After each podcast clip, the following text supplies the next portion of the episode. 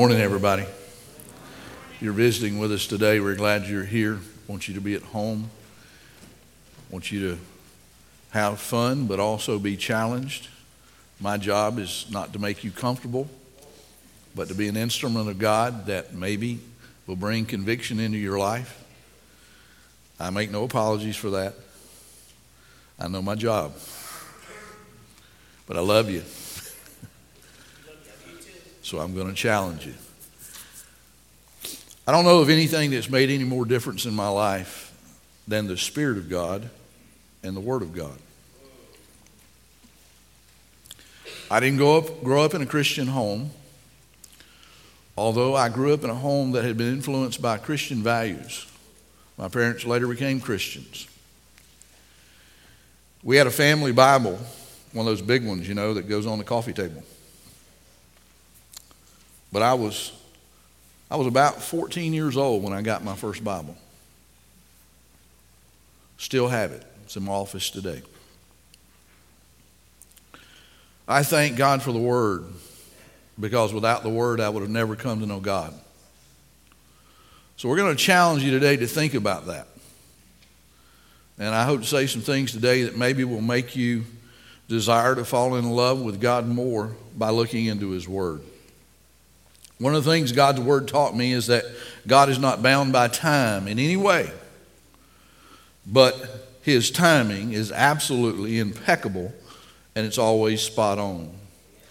Henry Blackaby teaches that we need to be looking around us to see what God is doing so that when we see God at work, we can join Him. I believe we need to be looking around to see what God is doing so we know when God is working because timing timing is critical.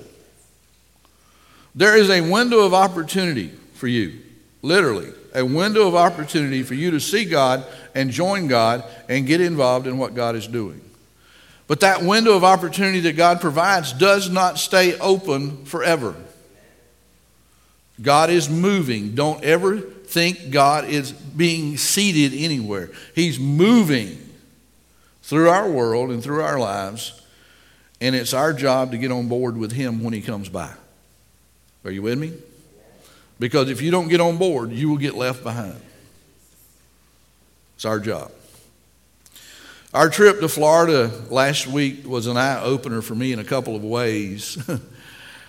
My oldest granddaughter, Hannah, is fixing to graduate from high school. That's an eye opener. um, she's, too, she's too young for that. I mean, you know, I remember Hannah when she was a little bitty thing, but she's grown up. Um, also, Josh, the youngest son of Mike and Trina Zygon, is, is, is fixing to graduate from high school, and I was around both of them last week. Both of them are about to get their feet wet by stepping out into the real world and finding out what that's about, and they're going to take their educational journey to a whole new level. They're both getting ready to enter college life, and that is different. Amen. they're uh, going to be more exposed to the ways of the world. They're going to have new freedoms and less parental control or supervision. They're most assuredly going to be tempted on a scale far greater than anything they've ever experienced before. And they're going to wake up every morning with new choices that they have to make. And there's going to be a new weight of worldly pressure that's going to try to mold their minds and their action like never before. As our kids grow up and they move on, then us parents are left behind, and, and each of us faces a, an, an unknown reality about how our children are going to do out there in the world, how they're going to get along, how they're going to survive. We don't know how they're going to do in making all those choices that they have to make. Some of our children will take flight and they'll soar like eagles and they'll do well. Others I'm sad to say, will crash and burn. I had an opportunity last week to be with my grandson for a little while, and we, we talked about, and I deliberately shared this story with him because I wanted him to know something about life. He's 15 years old, and he's got a lot of growing up to do. he's right behind his sister. He'll graduate, hopefully, in a little while down the road. But I told him a story about a cousin of ours that he never got to know, never met, um, who graduated from high school up in New Jersey, where my father was from.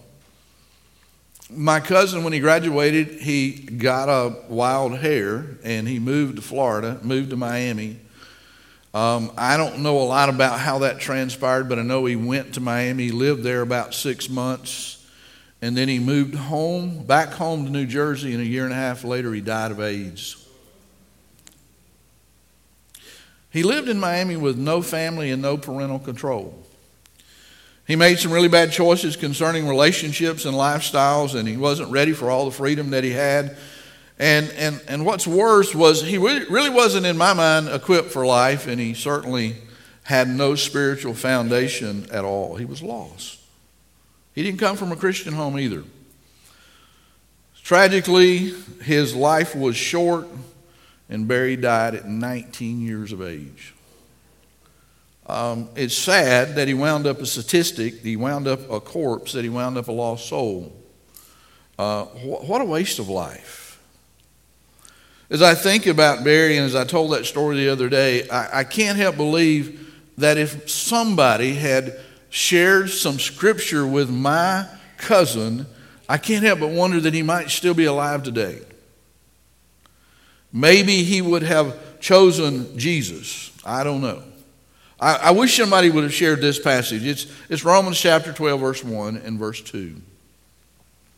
Paul writes, And so, dear brothers and sisters, I plead with you to give your bodies to God.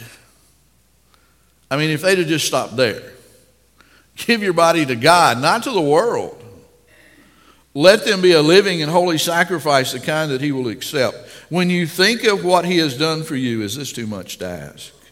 Don't copy the behavior and the customs of the world. Don't live like the world, but let God transform you into a new person by changing the way you think. Circle that word think. That, that's an important word. We're going we're going to camp on that in just a little bit. He goes on to say, Then you will know what God wants you to do, and you will know how good and pleasing and perfect His will really is. Instead of giving his body to the world, I believe Barry maybe would have given his body to Jesus. And maybe he would still be alive today. At least he would have had a chance if he had heard God's word. I had someone ask me the other day if I preached against abortion. And that is a very legitimate question. It really is. Um, it is also can be a loaded question because I've been asked that question many times. I responded simply by saying, I, I try every Sunday to preach the Word of God. You know, I, I was so serious about that that when we started this building, I took the very first Bible that I preached with as we started Harvest, I wrapped it up and sealed it, making it waterproof, and it is literally right under me in the concrete. My goal is to stand on the Word of God every Sunday and preach the word. It doesn't always make me happy, but it sets me straight and it challenges me to live the way God would have me to live. I, uh, I said I preach God's word. If you want to know if I am pro life, yes, I am. And I don't apologize for that. Am I leading a crusade specifically against abortion? No, that's not my job. But if you've been with me very long, you know that I'm preaching against some kind of sin every Sunday. and some of you say, quit stepping on my toes. But that's my job. If you go through my membership discovery class, you're going to hear me say that you are a special creation from God. We all are. I believe that you're special to God at the moment of conception. I believe that you're a special living soul at conception. Not birth, not when you breathe, but at conception. Um, I've studied God's Word, and there's a passage of Scripture where God was speaking to Jeremiah, who was a teenager, probably 13, 14, 15 years old, and God is giving Jeremiah some, some instructions about life and about what he wanted him to do. And, and Jeremiah records in the fourth verse of chapter 1, he says, The Lord gave me a message, and he said to me, I knew you before I formed you in your mother's womb. Before you were born, I set you apart and I appointed you as a spokesman to the world. God was saying, Jeremiah, you're special to me and I have a job for you to do. You're going to be a prophet that's going to preach my word and you're going to help me reach people. Folks, every child is special to God. I believe that with all my heart and, and deserves a chance to live. God has a plan for every life. A baby is not just a fetus with potential life, but rather a, a life with great potential. God has a purpose for life.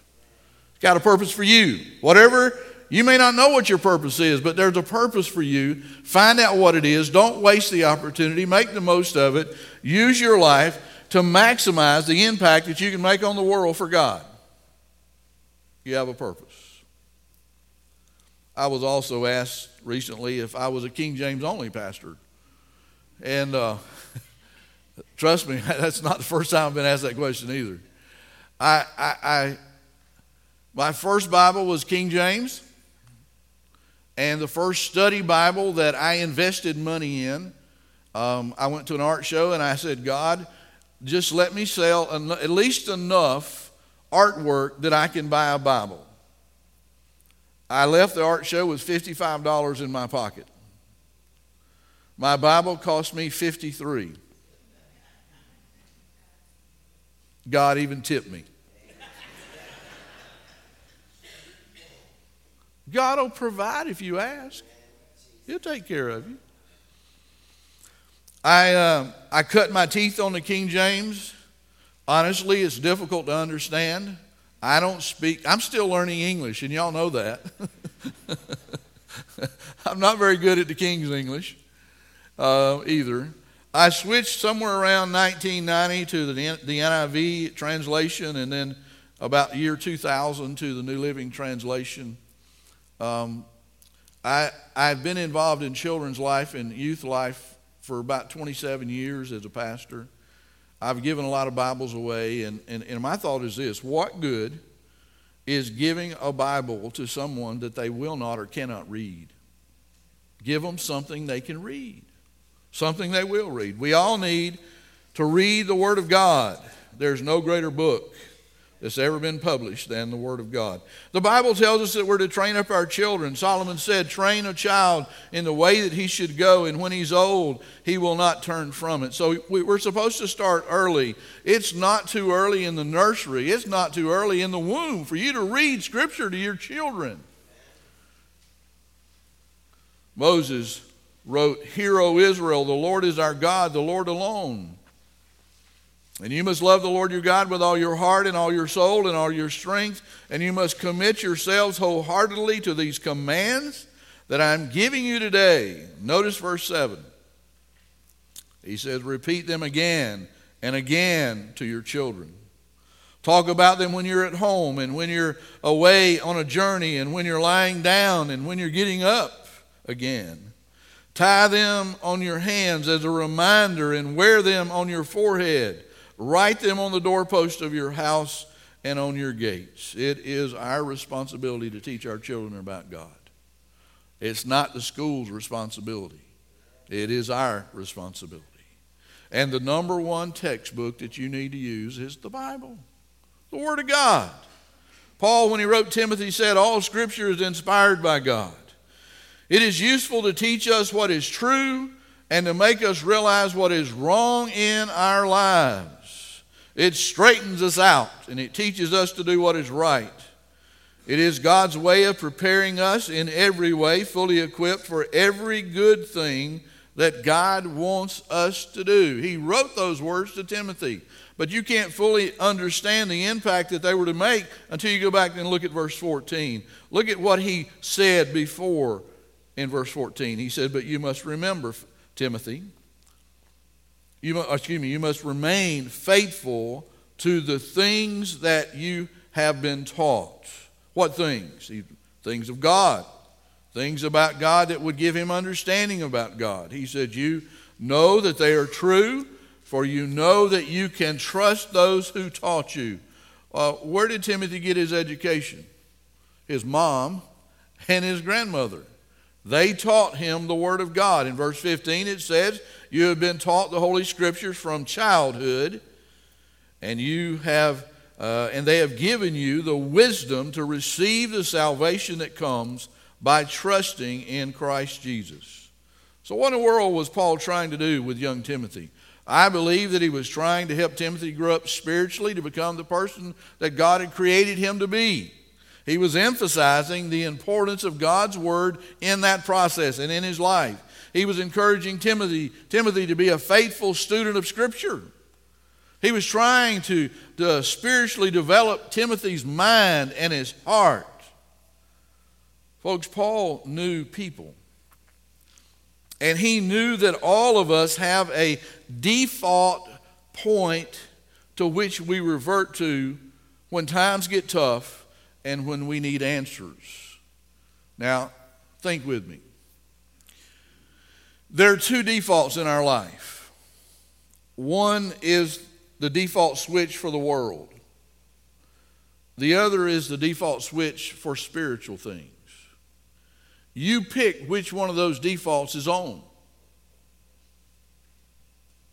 You decide every day, and when difficult times come, when you're struggling and need answers, you decide which one of those switches you're going to switch on. Whether you're going to turn to the world for answers or whether you're going to turn to God for answers.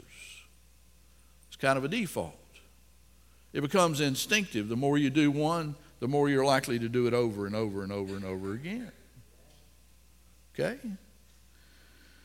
I told you one of the first verses I ever memorized was Psalms 119 11. It says, Thy word have I hidden in my heart that I might not sin against thee. I believe David had a part in writing that.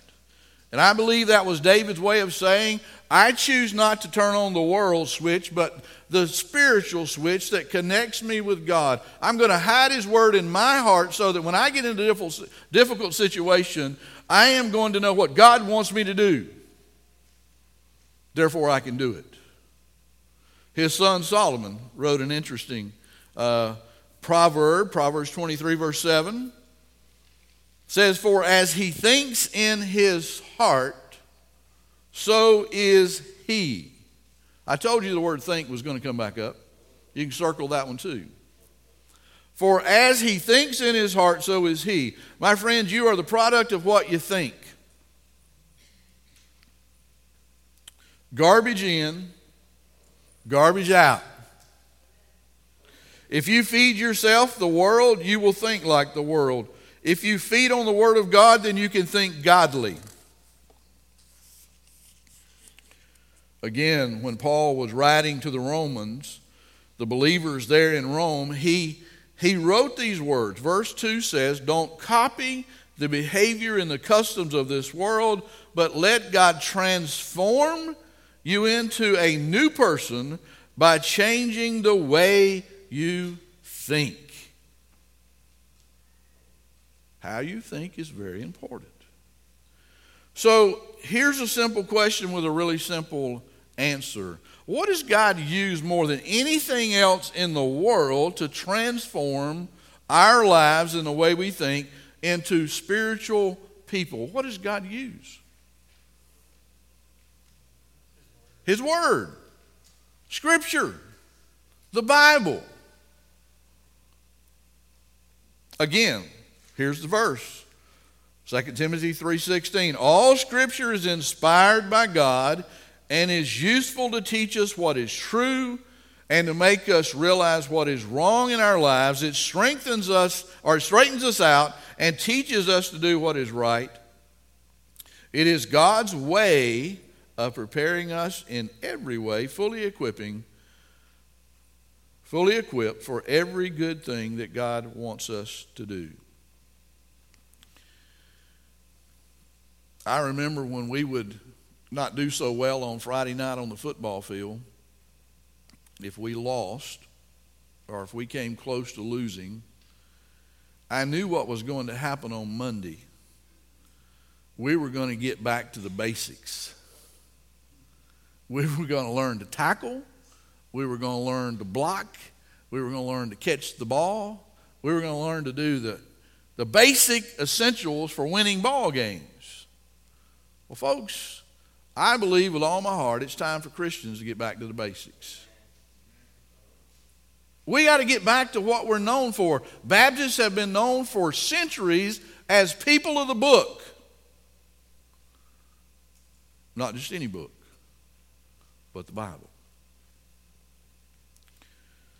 I wonder how many of you read God's Word this week.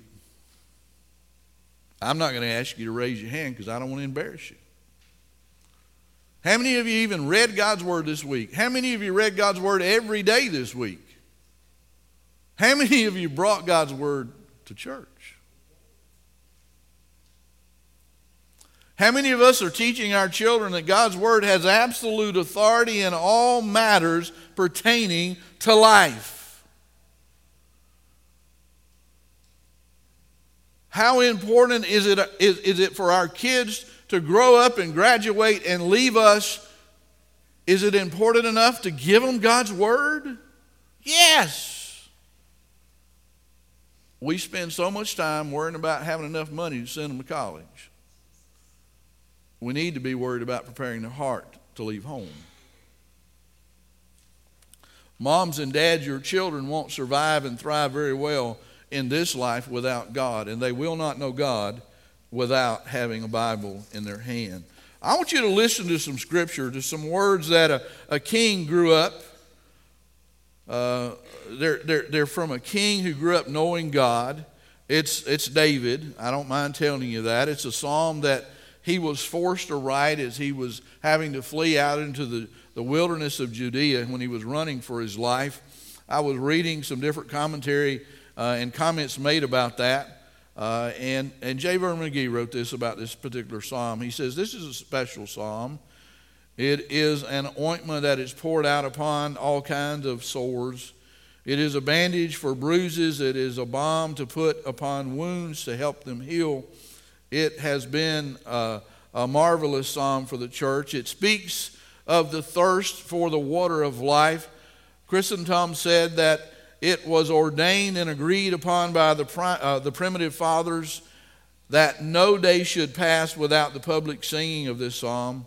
And in the primitive church, this psalm was sung every morning and every time there was a public gathering I'm going to read it in just a moment, and I would just say to you that this, this is what a parent should want to hear and see from their children, especially when time gets hard for them, especially in tough times. It's something that you should be praying for and something that you should be hoping for. Um, I can't help believe that somehow David's parents prayed for that. We find that on, uh, on this particular occasion once more the worst that could happen to any man only brings out the best in David. It, it doesn't uh, uh, get much worse than having your own son depose you and to run you out of town. Uh, but that is exactly what happened to David when his son Absalom uh, forced his father to abandon his throne, the Ark of the Covenant, and the tabernacle, and he literally fled out into the wilderness to to save his life. He was running for his life. His own son drove him out of Jerusalem.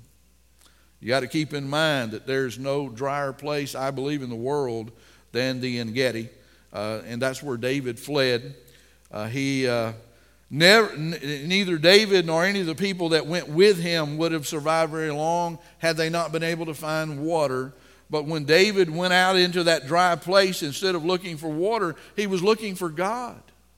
Because David was of the mindset it doesn't matter if I have water, if I don't have God, the water's not going to do me any good. And so, Psalm 63, verse 1, you hear David pleading for God, and he says, Oh God, you are my God, and I earnestly search for you. My, my soul thirsts for you. My whole body longs for you in this parched and, and weary land where there is no water. I can just see David standing out in that sand with his feet buried in the sand, and instead of begging God for water, he's begging God for God. Help me, O Lord, show me who you are. David Kidner said, The longing of this verse is not the groping of a stranger feeling his way toward God, but the eagerness of a friend, almost of a lover to be in touch with the one that he holds so dear. David is desperate for God. His water skin may have been dry, but instead of water in that, he wanted God in his heart and in his life. His word comes from a man of faith. It, it is faith and faith alone that can speak like this. David knows this God. He knows the eternal one who transcends all human thinking. David, in his mind, his God is his creator, his great redeemer, his heavenly father, and he longs for him, he seeks for him. He knew that it was a terrible thing to be thirsty. But David wanted God more than water. Wouldn't it be a wonderful thing if we all grew up wanting, David, wanting God the way David did? Listen to some other words from him. He said, I will praise you my God and my King, and bless your name forever and ever. And I will bless you every day, and I will praise you forever. Great is the Lord. He is most worthy of praise. His greatness is beyond discovery. Let each generation tell its children of your mighty acts.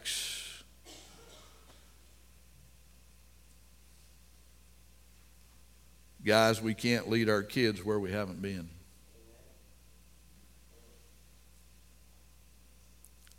David said, The Lord helps the fallen, and he lifts up those bent beneath their load. All eyes look to you for help, and you give them their food as they need it. When you open your hand, you satisfy the hunger and the thirst of every living thing. What is interesting is what David's son has to say, and I'm not talking about the one who tried to usurp his father's throne, but the unlikely son who eventually was crowned to rule his father's kingdom. I'm talking about Solomon.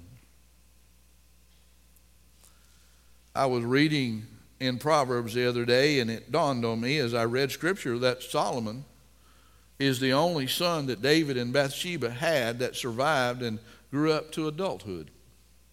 They only had two kids, the first one died.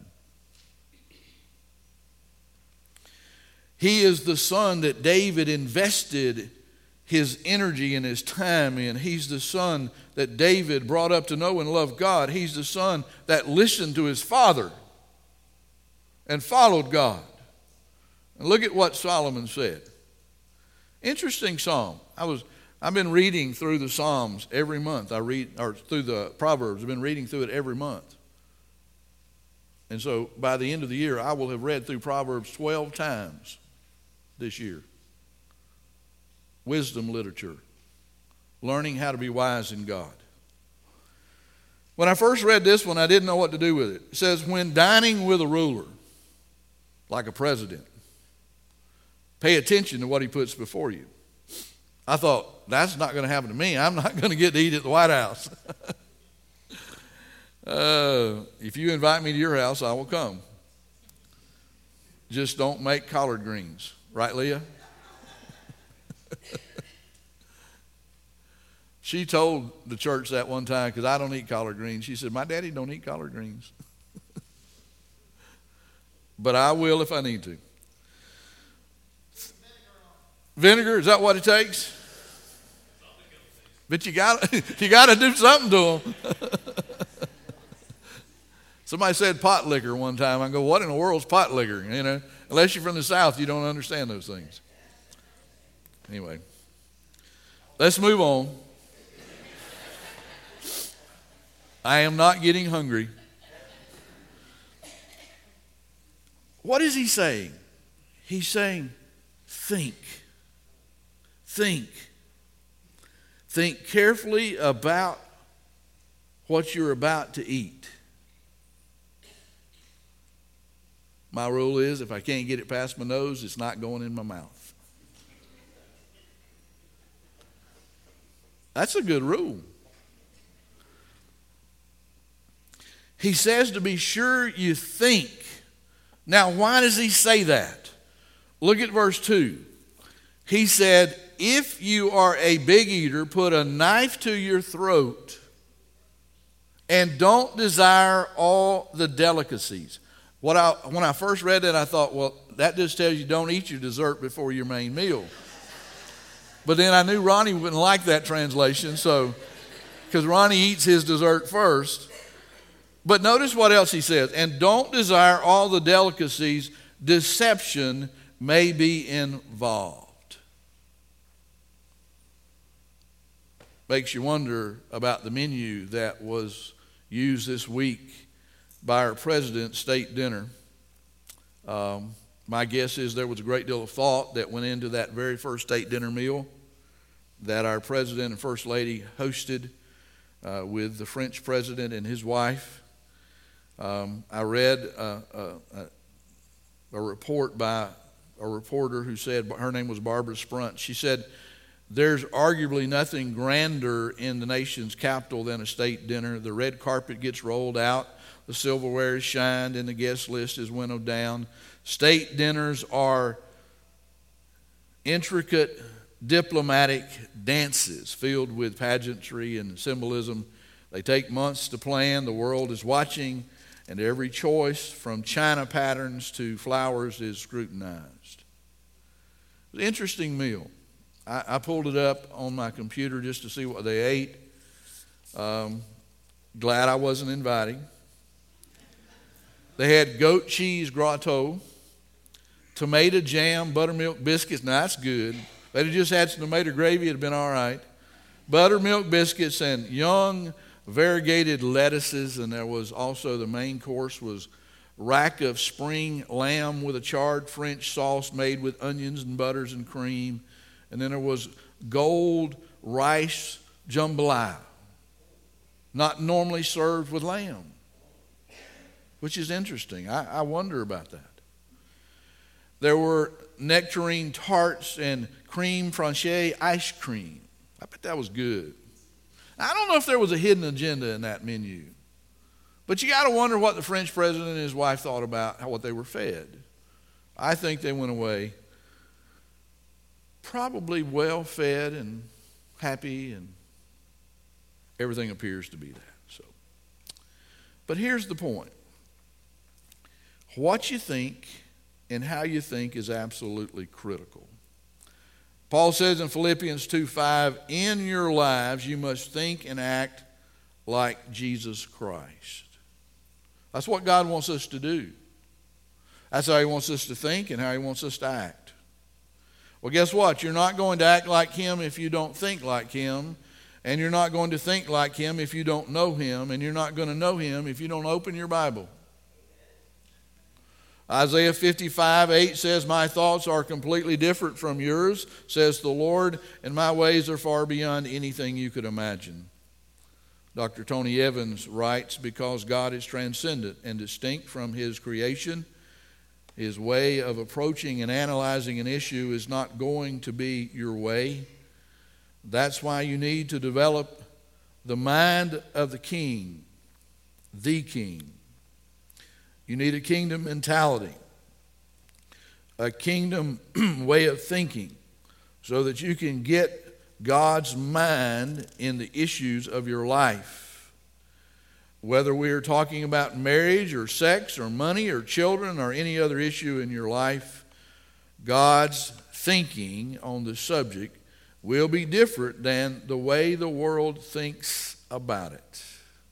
And that is so true your ability and your decision to develop a kingdom mind will also determine whether you're, you're going to taste victory or defeat in your daily spiritual life. What you think and where you set your mind will determine to a large degree what you experience in your choices. And that is because what you sow in your mind will come out through your mouth and your hands and your feet. You see, your body will always express what is in your mind. You are what you think. And that is why a disciple of Jesus Christ needs to start dealing with the way we think about things.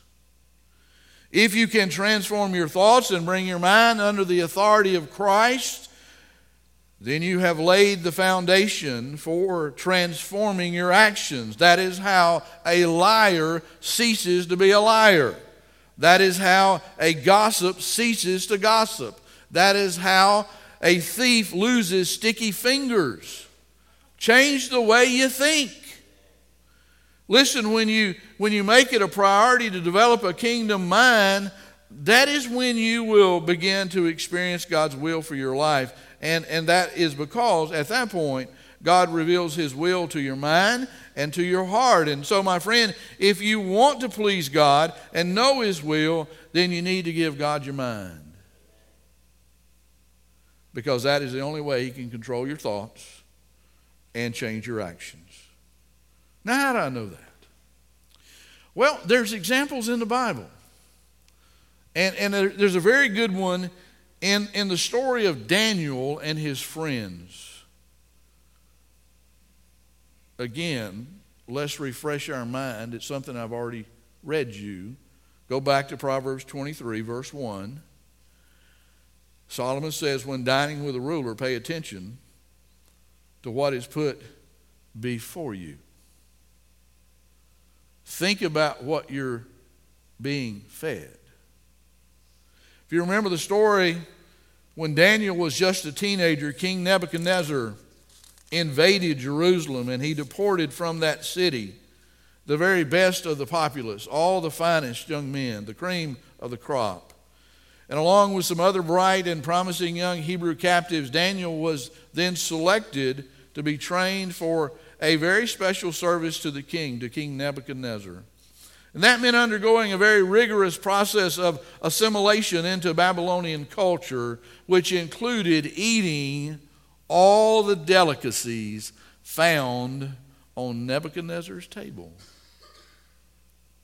Now, unfortunately, Daniel was Jewish. And the king's food had not been prepared according to Jewish dietary law. And also, there was a very strong and almost probable chance that this food had been offered to idols, which was strictly forbidden by Mosaic law. So all these fine young men were put at the king's table and said, Eat this food. Well, Daniel and his friends faced a very difficult dilemma. What do we do with this? How do we handle this? They could ignore God and all that they'd been taught and, and go the way of the world, or they could refuse the king's order and stay true to God and face death. So I'm sure they got together. They had a little conversation. And they determined we just cannot do this. We must stay true to God. We can't eat the king's food. And so they asked for permission. They had an overseer. And they said, Look, we would rather eat vegetables and drink water for 10 days. Let's try this. And fortunately, their overseer said, Okay, I'll let you do that. And at the end of 10 days, the overseer saw that Daniel and his three friends were in much better shape than all the others that were eating from the king's table. And there's some indication that this went on for some time, them eating vegetables and water.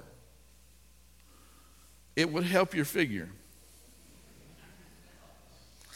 Daniel chapter 1, verse 18, it said, When the three year training period ordered by the king was complete, the chief official brought all the young men to, the, to King Nebuchadnezzar, and the king talked with each of them. And none of them impressed him as much as Daniel and Hananiah and Mishael and Azariah. So they were appointed to his regular staff of advisors. In all matters requiring wisdom and balanced judgment, the king found the advice of these young men to be ten times better than that of all the magicians and the enchanters in his entire kingdom. Praise God for the example of Daniel here and his friends. We have proof that it works. They were people of godly convictions. And when the world's pressure was upon them, their default was the Word of God. And they leaned on the truths of God's Word. Now, think about it. They were a, A long, these were young guys. They're a long, long way from home. They're away from their family and their community. They're exposed to the world like never, ever before. And their parents weren't there to protect them and to provide those boundaries for them. And they're living in the midst of a pagan environment that sought to strip them of all their godly values and morals. And they most assuredly faced temptation on a scale far greater than they had ever experienced before.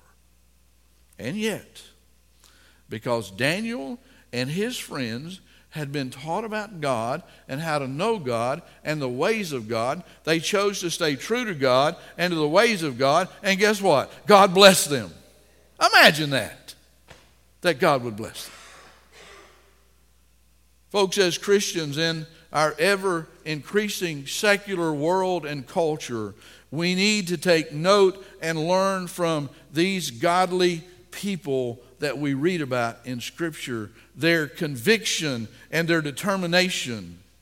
They chose to obey God instead of an earthly king. They let God lead them in their decision making instead of asking the world, What do I do? We need to be consumed with a passion for the Word of God. When we get up in the morning, we should want to open up God's Word more than put a piece of toast in the toaster.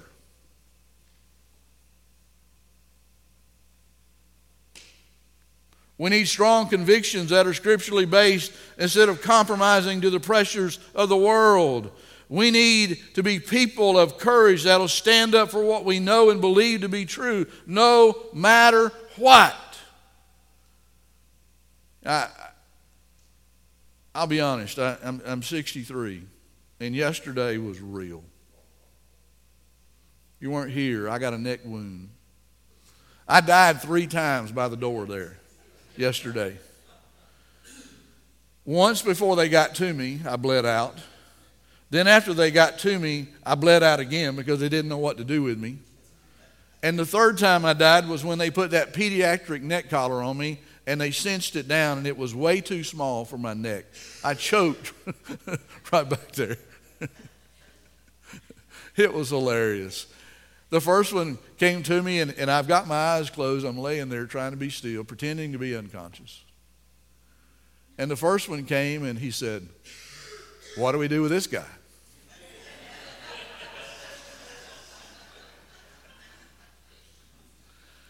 And then there was another one got at my head, and he put his hands on my head like this, like, I'm just going to hold his head. I'm bleeding out.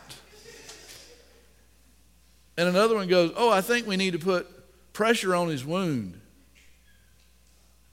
These were students, by the way. Don't fear. These were students. Bless their hearts. They'd had four hours of training before they came here yesterday and were thrown in the midst of all that. I'd have been overwhelmed as well. The pressures of the world are going to get on you sometimes and overwhelm you. And if your default is not switched to the Word of God and the things of God and the ways of God, you're going to get on your phone and you're going to go Facebook or you're going to phone a friend or you're going to talk to somebody at the office and you're going to get the world's opinion about what you need to do instead of turning to God for His direction. We need to be people of conviction. Amen?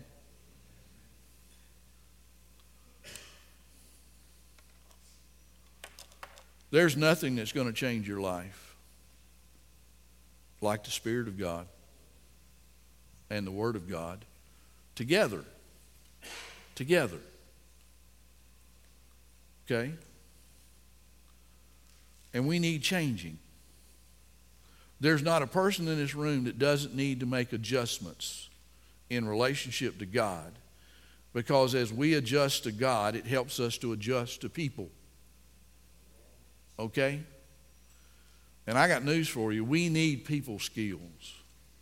We are losing the ability to relate rightly to people because we're not interacting with people the way we used to. When you see a, a child on one side of the table with a phone and a child on the other side of the table with a phone, and instead of talking to each other, they're texting each other. We are losing the desire and the ability to talk to one another and relate to one another. And then when a problem comes, we don't know how to fix it.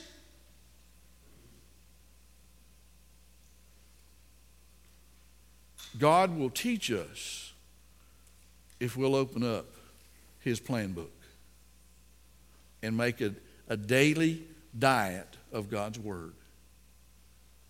Try it, and you'll be amazed. I'm living proof that it'll change your life. And we all need changing. Amen.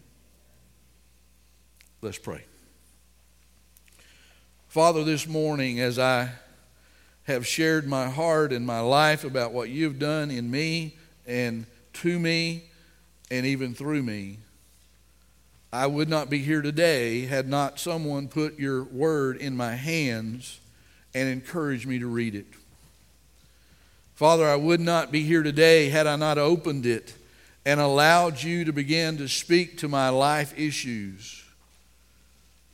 I would not be here today if the Spirit had not worked with the written word to bring about conviction in my heart. Because, God, as I lived in sin, I was enjoying it.